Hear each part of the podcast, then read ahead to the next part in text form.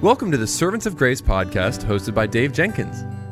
Our podcast exists to provide trustworthy expository messages through the Bible and faithful answers to your theology questions. Now, for today's episode, let's join our host, Dave Jenkins. All right, guys. Well, welcome back to the Servants of Grace podcast. My name is Dave, and I'm the host for this show. And today we continue our study through the book of Psalms, looking today at Psalm 4. And uh, the title of our study is an evening psalm. Would you go ahead and please join me now in prayer?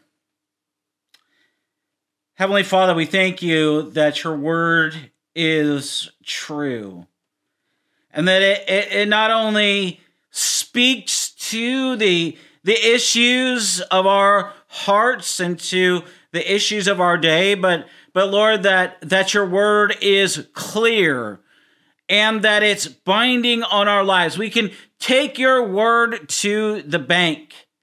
And so, Lord, I, I pray that as we look at this great text, that that we would take your word and hide it into our hearts that that we might dwell on it, that we might linger on it, uh, that it that it might that it might set our, our hearts and our minds ablaze with the glory of Christ revealed in the scriptures.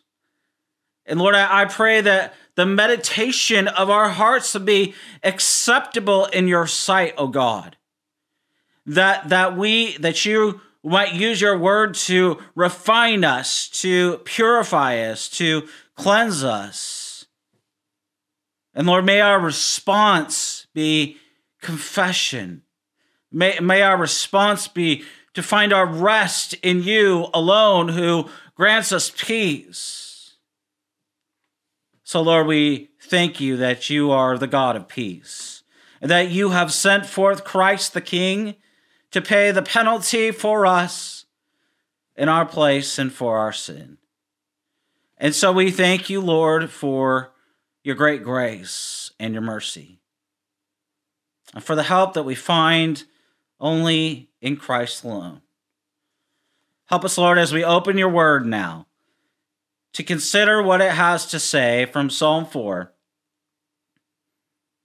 Use it in our lives, Lord, to Draw us closer to you that we might worship you and adore you all the more. We might be filled with a sense of awe and wonder at, at the God who gives us peace through Christ our Lord. In Jesus' name, amen. Well, if you have your Bibles, go ahead and open them to Psalm 4. Psalm 4 says this To the choir master, with stringed instruments, a psalm of David. Verse 1. Answer me when I call, O God of my righteousness. You have given me relief when I was in distress. Be gracious to me and hear my prayer. O men, how long shall my honor be turned to shame? How long will you love vain words and seek after lies, to law?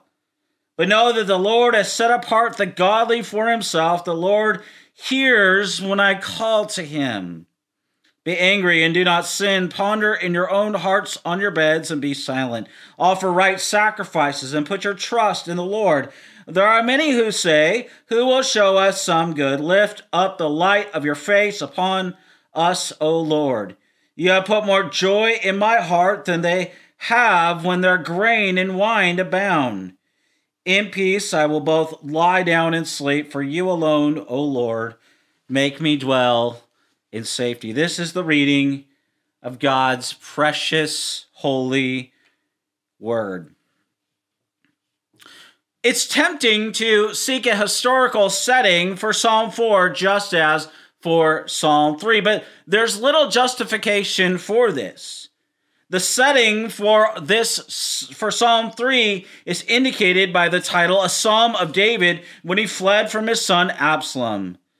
And when we study that psalm, I, explained that the setting indicated that the title should be taken literally, if for no other reason than the title is part of the canonical Hebrew text. But we also need to say that the setting is not the same in Psalm 4. The title says, For the director of music with stringed instruments, a psalm of David. Now, despite this, a number of commentators link the psalm with the one preceding and therefore carry the setting of Psalm 3 over to Psalm 4.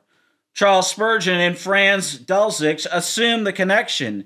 H.P. Leupold argues it as follows to refer the psalm to the days when David fled before Absalom certainly fits the words of the psalm in a number of striking ways. The author is obvious in distress, his honor is assailed, he seeks to set his erring son and those that err with him aright. A paternal type of admonition is used, such as David might well have used over and against the rebel son. And lastly, the author manifests a courageous faith, such as is often noted in the life of David. And now these connections between the psalm and between David's flight from Jerusalem are tenuous. In some cases, they're even questionable, we need to understand. But the chief reason for doubting that Psalm 4 has to do with David's flight is that the problems in the two are quite different. The problem at the, at the time of David's flight from Absalom, reflected in Psalm 3, was one of physical danger. Thousands of troops had aligned themselves against David. He needed God to be his shield against three armed enemies. But we need to understand that this is not the problem of Psalm 4. In this psalm, the problem is one of malicious slander and lies. It is the psalmist's reputation rather than his person that is being attacked. And what he needs is a sense of the presence and the approval of God rather than physical deliverance. Earlier in our study of Psalm 1, I mentioned that scholars speak of various types or genres of psalms, pointing out that there are perhaps seven in all. And these seven genres are usually referred to as hymns, laments, psalms of thanksgiving, psalms of confidence, psalms of remembrance, wisdom psalms, and kingship, possibly messianic psalms. Psalm 4 can be classified in two ways. It's perhaps seen as a combination of the two genres. It is a psalm of individual lament, but it's also a psalm of confidence. In fact, it moves from one to another, from distress to quiet confidence in the Lord. Craigie says it's it's not a psalm of penitence arising out of the recognition of sins committed, but uh, there are other psalms for that purpose. It is rather a psalm which reflects the anguish of the, the innocent and the oppressed or the righteous sufferer. And thus, it is a particularly important kind of psalm. It, it addresses a fundamental human experience, he says, the experience of the unjust, the suffering, and of oppression. Is there such thing we need to ask as a totally righteous sufferer? Is anyone ever really innocent? The answer is, of course not, unless we're thinking of the Lord Jesus Christ, which is the way some scholars have interpreted Psalm 4.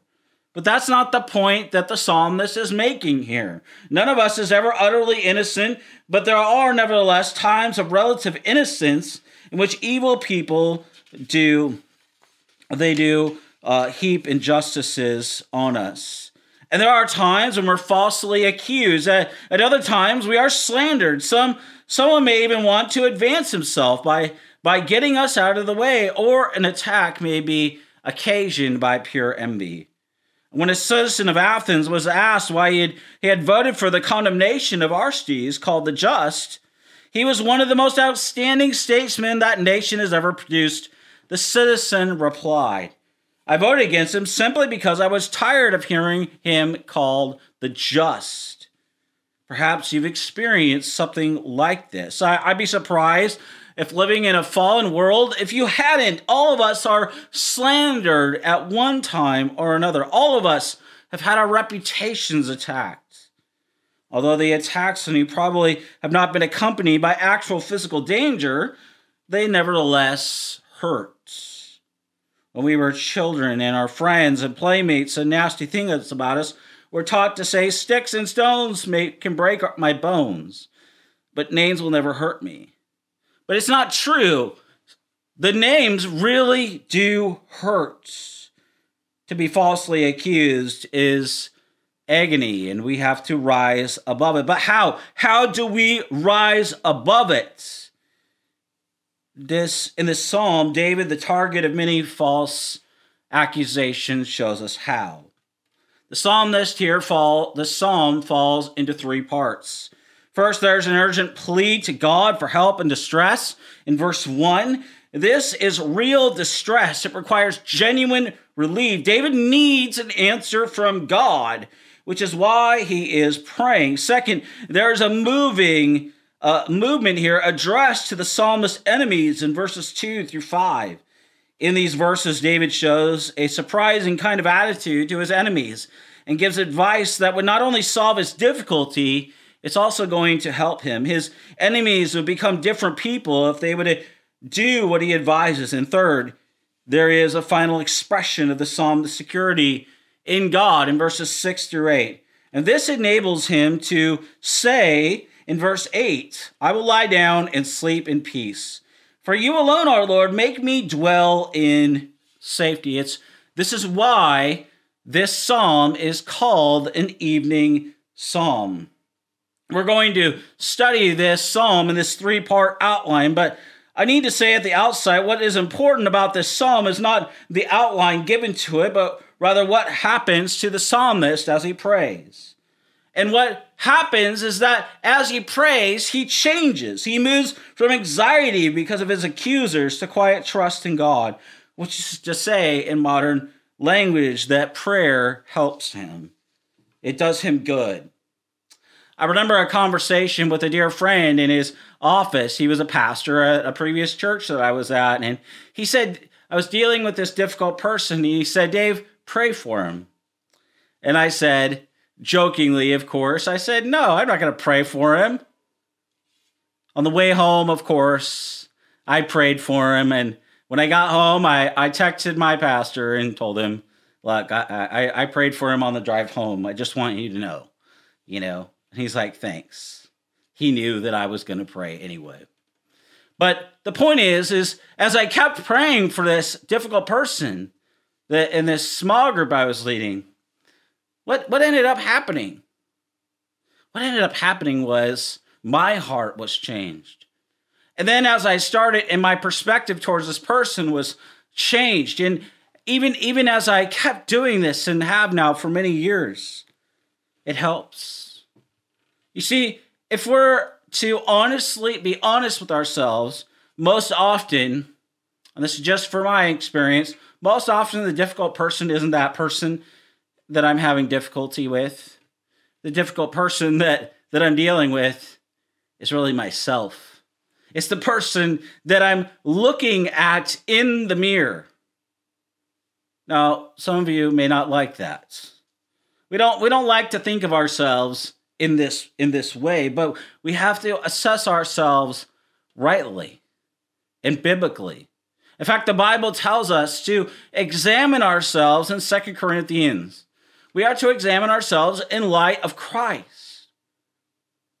I remember in an interview one time with Michael Horton, he said that our theology should drive our prayer lives, not our prayer lives drive our theology. What, what he's saying here is really, really important.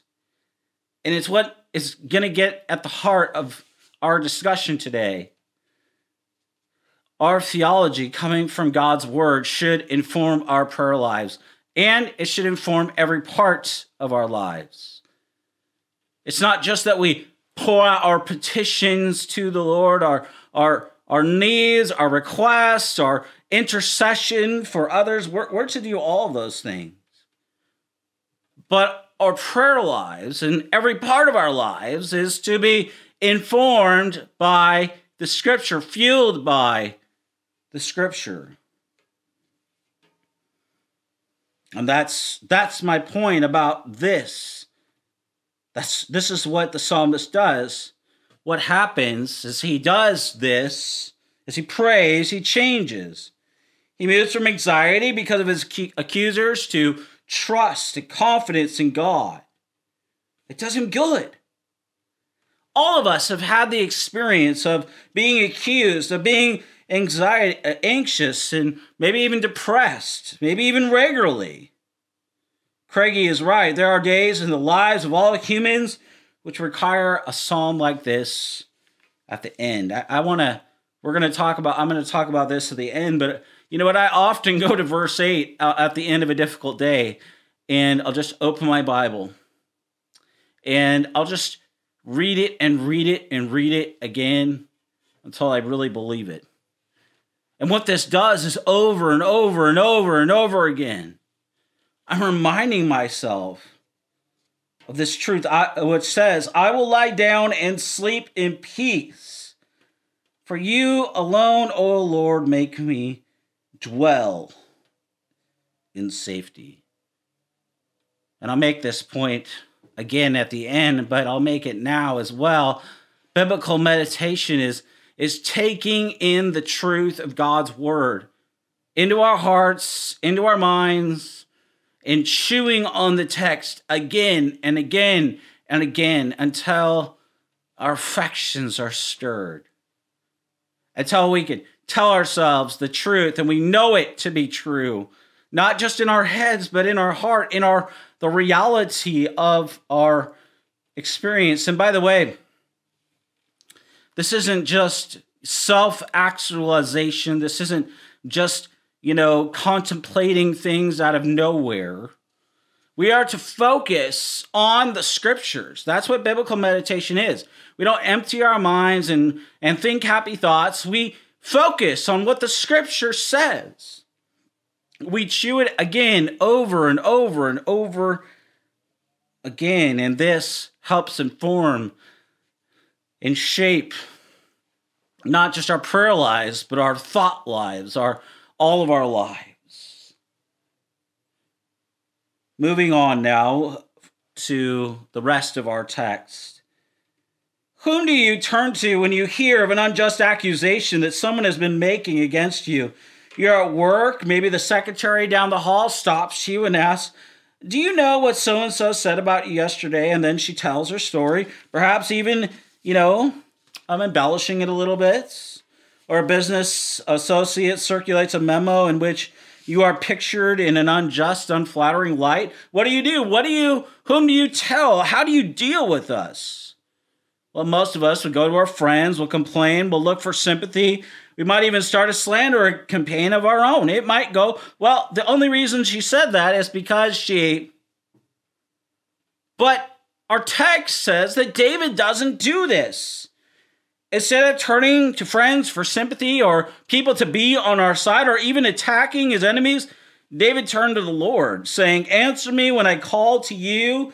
O my righteous God, give me relief from my distress. Be merciful to me and hear my prayer.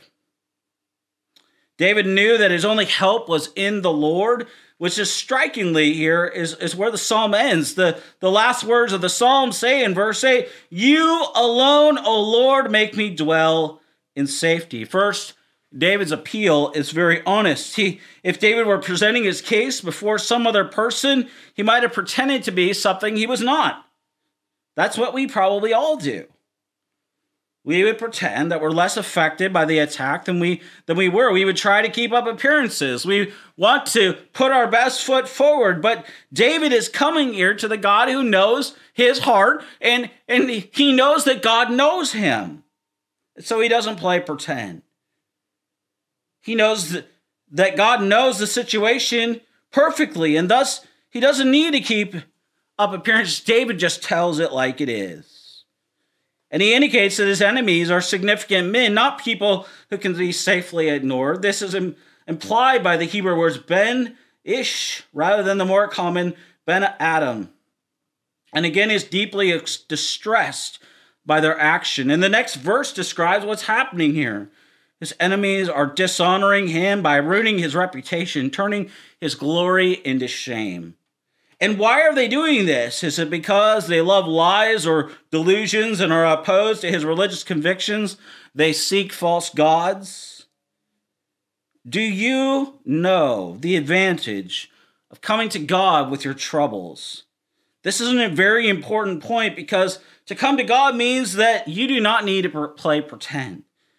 You can tell them exactly how you feel. In fact, you should. They, we see this all over the Psalms. David does this brilliantly. He knows that God knows already. We know from scripture that, that God sees our hearts. He knows the motivation of our hearts. And not only does he know the motivation of your hearts, scripture tells us that he knows the thoughts that we have before we even think them. And this, that God has full knowledge of, of not only our the real state of our hearts, but he knows everything about us.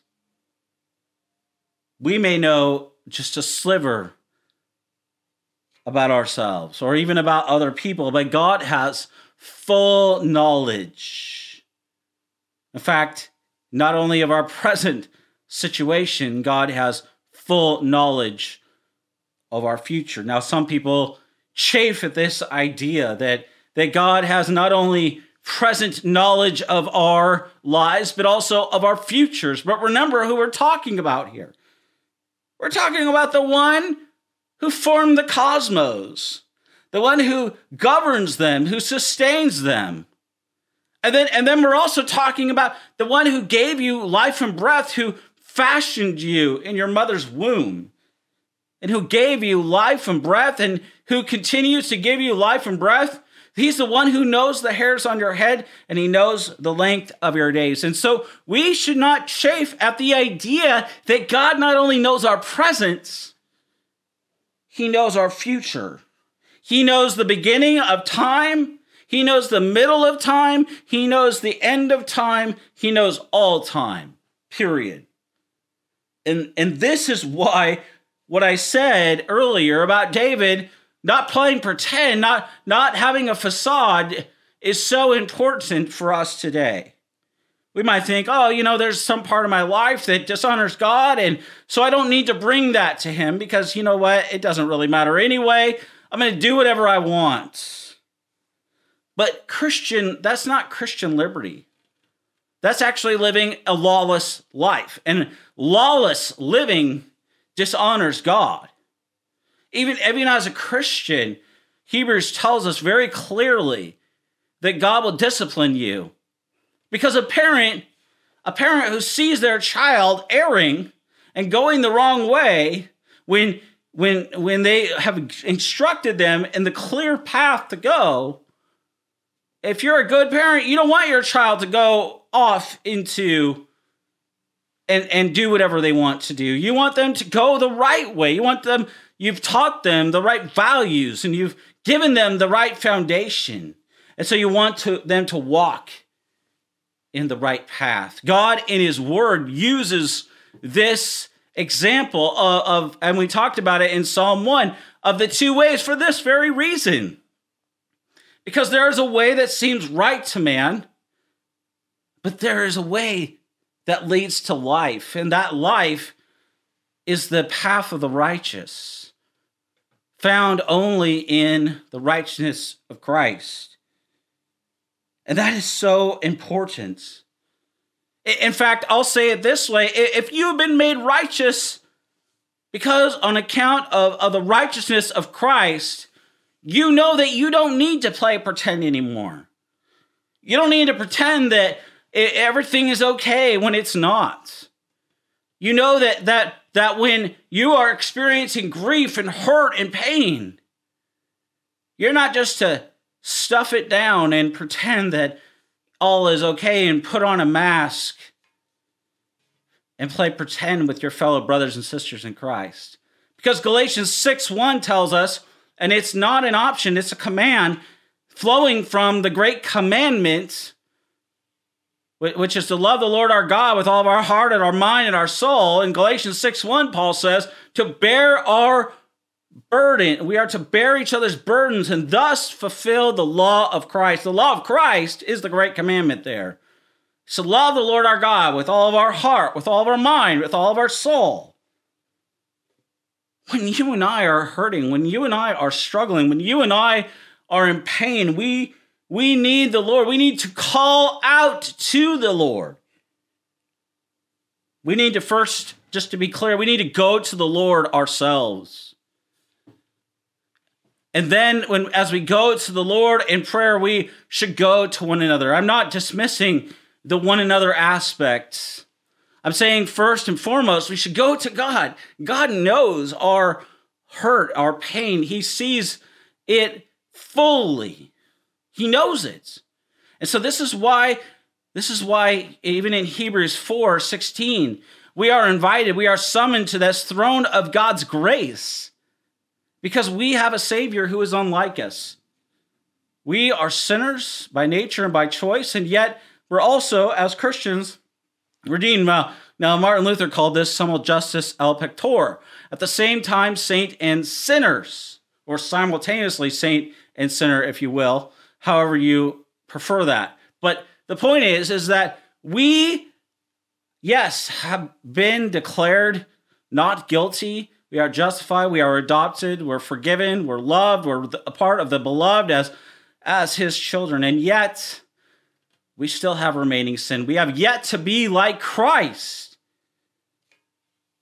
And so we need to take our hurt, our struggles, our pain to the Lord.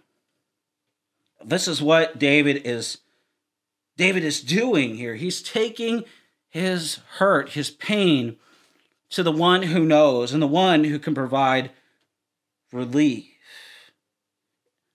before he goes to others. And we need to remember this. We'll need to remember this as we dig into the Psalms, especially the difficult and precatory Psalms.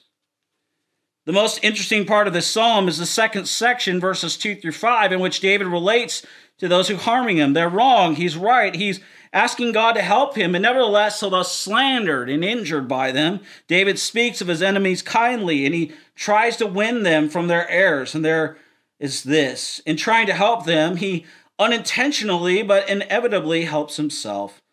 And we see how this works in verse 3 of Psalm 4. In this verse, David reminds his enemies of a truth that is very important namely, that the Lord has set apart the godly for himself.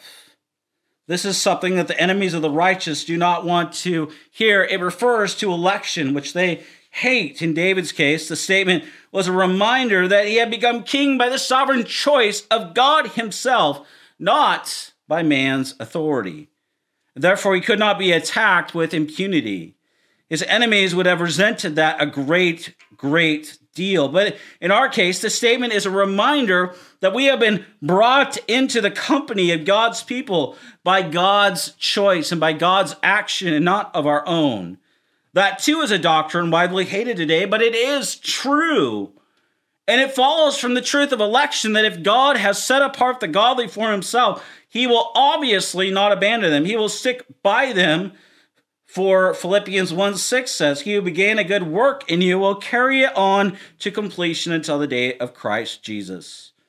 The ungodly need to be reminded of this because it means that their attacks upon God's people will not ultimately be successful. Well, how does this help David in this way? As soon as he's reminded his enemies that the Lord protects his people, David must have realized afresh what he was telling his enemies applied also to him. He was one of the people of God. God set him apart and he would not abandon him. And he says in the second half of the same verse, The Lord will hear me when I call to him. Do you see how it's working? David began here with a real cry of real anguish, saying, Answer me when I call to you. Oh, my righteous God, give me relief from my distress. Be merciful to me and hear my prayer. And now, having reminded his enemies that God cares for his own, David turned to what began as a prayer into a statement of confidence. The Lord will hear me when I call him. Do you believe that today? Do you believe that because of Christ, because of his person and work, that God will in fact hear you when you pray? Do you believe that God hears our prayers on account of Christ? Because it, that statement is a biblical idea.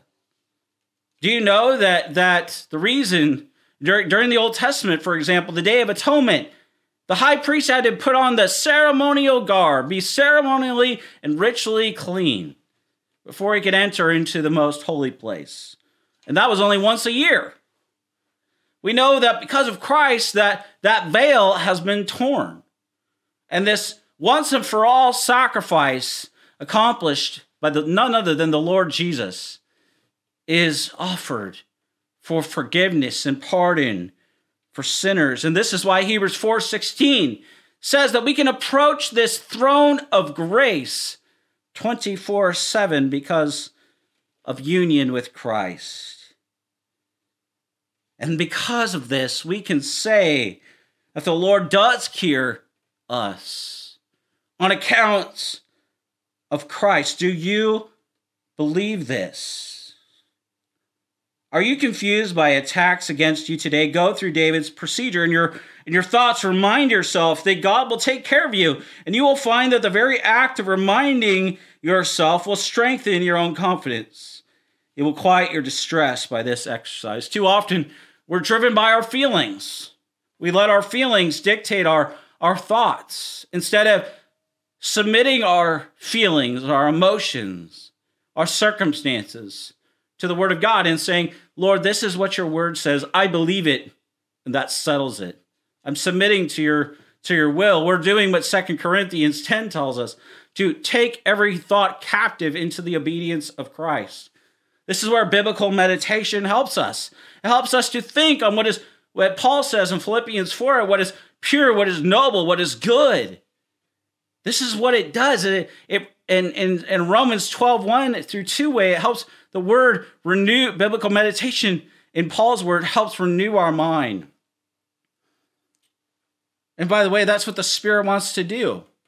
He wants to take the word that you hear and that you study, that, that you hear preached, even. And he wants to take it and drive it further and further and further into your heart, into your life that it, that it will take up even more residence there and and out of it that that you'll you'll tell others of the glory of Christ. This is why Charles Spurgeon, speaking of of uh, John Bunyan, said of Bunyan that Bunyan bleeds Bibline, that meaning that Bunyan was so his his heart and his life was so saturated by the Scripture that what came out of his thoughts out of his heart was scripture. Can the same be said of you today? Can, can you be said of you that what comes out of you if someone pricks you? If somebody was to walk alongside you during the day, is what they see oozing out of your life the Word of God? David himself benefited by the way he expressed concern for his enemies. And it occurs again in the Psalm's second half. It grows out of David's advice for them in verses 4 through 5. But verses 4 is a bit of a problem. There are two ways the words, in your anger, do not sin, can be interpreted. The first is the meaning given to the words in the Septuagint, the Greek translation of the Old Testament, and then uh, picked up by the Apostle Paul and quoted in Ephesians 4.26. It is, it says, be angry, but do not let your anger carry over into sinful acts. Now, Paul means this because his next words in Ephesians are do not let the sun go down while you are still angry. That is, deal with your problem in the anger stage. However, the verb be angry can also mean tremble, which is the way H.B. Leupold takes it. Tremble in what way? Well, it could mean tremble in anger, which is what most versions use the word anger to translate it. But but it could also mean tremble before God, which is what Leupold thinks it means. That is, stand in awe of God because you are in awe of Him, cease sinning as you have been doing. Well, this makes good sense in this psalm, but for the thought then would be the evil you are planning should be abandoned because God is against you in it. You should be able to see this when you are upon your beds, searching your hearts diligently. I do not know which is the right answer, but we should be, I'm inclined to think that the second view is right because of what comes next. Verse 5 says, Offer right sacrifices and trust in the Lord. These sacrifices are sacrifices for sin. And so, verse 4 does not mean deal with your anger and do not sin, but rather tremble before God and cease from the sin you're committing. And it would follow from the latter that having recognized the sin as sin, the enemies of the psalmist would then offer sacrifices of atonement for it. And the final step for them would be to live as those who trust in the Lord rather than in their own devices. And were David's enemies likely to follow his advice, tremble before God, offer sacrifices for their sin, and begin to trust the Almighty? It was not very likely. It was not even likely that David would have liked to have spoken to his enemies, but probably did not have the chance to utter anything. But here's the important thing. Although his enemies did not come to trust God, David did. He trusted God in the past. He had laid before him the grief over the false accusations of his enemies. And now God provided the peace he was seeking by doing these things. The next thing is God assured him of his favor in verse 6. In their distress, the people around David were asking, Who can show us any good? In their opinion, there was nothing good about their circumstances at all. But God brought to David's mind the well known Aaronic blessing of Numbers 6 24 through 26, which says this The Lord bless you and keep you. The Lord make his face shine upon you and be gracious to you. The Lord turn his face towards you and give you peace. He remembers it in an abbreviated form in verse 6. And thus he was reminded that the one who had shown him good in the past can be counted on him to show him good again even God Himself. In fact, God filled him with joy greater than the joy of those reaping an abundant harvest. In verse 7, joy floods our hearts when we're conscious of what the Lord is doing in and through us. In verse 8, God gave him peace even in the midst of his situation. This is the final blessing that came to David as he tried to help those who were his enemies. As Craig says, at the end, this psalm has, has seen that he is better off than his adversaries. He has advised them to lie still on their beds in an attempt to curtail their evil. But he could lie on his bed and sleep the sleep at peace, which came from God. It's always this way. You see, if we leave our problems with God, we will he will shoulder them and he will enable us to sleep in peace. And this is the reminder that this this psalm gives us. So, uh, as Michael Horton I, told me in an interview, our theology should drive our prayer lives. And I'll go further, it should drive all of our lives. We must submit our hurts, our feelings, our grief, our pain, our anxiety, our tr- troubles to the Lord. And this is what verse 8 reminds us to do to before we sleep. Uh, do what John Calvin used to do. There's a story that Calvin would run down the list of his activities and he would recount them in his journal. And then and then he would confess any known sin that he had committed and commit that to the Lord and repent of it and trust himself to the grace of God. What this does is it keeps short accounts with the Lord. It keeps things before the it keeps our fellowship with God open and free.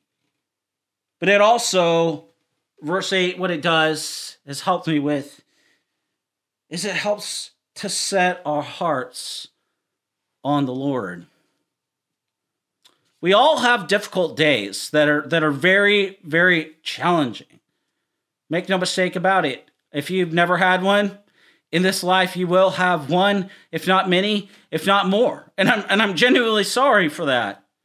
There have been times when I've cried myself to sleep at night, especially in my teenage years over my parents' divorce. There's been times when I've I've cried most of the day, quite a lot, on and off. And I have to remind myself of the hope that I have in Christ. This is why we need to take our hurts and cares to the one who knows our past, he knows our present, he knows our future.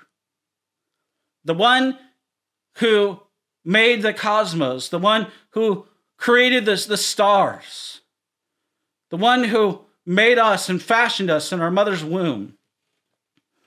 Oh, yes, he knows us. He knows us.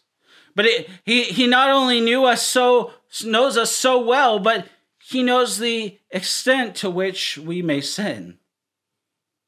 And this is why he sent forth Christ on that rescue mission to pay the penalty for us in our place. And this is so important to say because the author says that, that he will lie down in peace. The only way for us to have peace is because of the Prince of Peace. He has come. He has come under the sentence of death to pay the penalty that we justly deserve. Remember, this is the, the, the, the one who created the cosmos. He upholds the stars and the universe by the word of his power. And he came down as a baby in a manger to pay the penalty that we justly deserve and to be buried and to rise again. I don't know about you, but that, that thought just blows my mind. He knows us. And because of Christ, He loves us. And that's the reason that you and I, we have the peace of God. Romans 5 1 tells us that, that we have peace with God through the Lord Jesus Christ. And not only this, but, but this peace is being through the Holy Spirit, Paul says in, in Philippians 4, it, it's becoming more real in our experience. And this is the very reason that he says in verse 8 that, that we aren't to be anxious.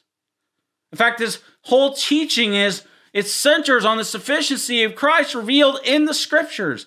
The reason that we can't be that we're not to be anxious, the reason that that we're that we're to take things to the Lord that we're to practice the things in verse 9 that he says and be content in him, finding our rest and our joy in him, is because Christ has been revealed in the scriptures. And this is why we can find joy in him. This is why, because of Christ, we and the indwelling presence of the Holy Spirit in our lives, verse 13 says, I can do all things through Christ who strengthens me. It's not because of I, it's not because of me, it's because of Christ. Christ is sufficient. And his sufficiency is amazing. He's sufficient in his person, he's sufficient in his work. And that's good news. That means that as we lie down to sleep, we might not know if we might ever wake up again. We might know, not know if our family members would ever wake again. But we lie down and sleep, trusting the one who ordered the cosmos, who orders the cosmos, who governs the cosmos, who upholds the cosmos, who upholds our very lives. And it helps us to lie down, knowing in peace that we do so because of Christ and with full confidence that He is sovereign over our lives. He knows the length of our days, He knows how long they'll last and so we can trust him. It's such an idea. What it what it does, verse 8 does, is it helps us to remind ourselves again and again. And as Psalm 1 talks, as we talked about with Psalm 1, how we talk to ourselves does matter. And this is where biblical meditation comes in. It reminds ourselves this is the Lord. We lie down because of the Lord. And we trust the Lord in our sleep. And but this is what biblical meditation does. It sets our hearts on the Lord and not on ourselves, not on our circumstances, but on the Lord who knows us, the Lord who sees us, and the Lord who cares for us because of the person and work of Jesus Christ. Let's pray. Lord, we are reminded, instructed today about the reason that we have peace. And that the reason that we can lie down in and sleep in peace is because you are the God of peace. We were once at war with you, and yet you came on a rescue mission to pay the penalty for us in our place and for our sin, to be buried and to rise on the third day. And yet you also a soon returning king, and yet we're reminded there that you are the King who knows our past, who knows our present, and you know the future. So, Lord, help us to take our hurts, take our pains, take our struggles with confidence in the one who, as David says, hears our prayers because of Christ. Lord, we love you and we thank you. We pray, Lord, for those who do not yet know you that they might come to the knowledge of a God who sees their past, who knows their present, and who knows their future, and who desires for them to be reconciled with you. So we thank you, Lord, for the gospel. We thank you for the hope and hope and pray, Lord, that we would be reminded and stirred by way of reminder and instruction. And may this lead us to worship of the God and the King who alone saves and who alone satisfies, both now and always and forever. In Jesus' name I pray. Amen.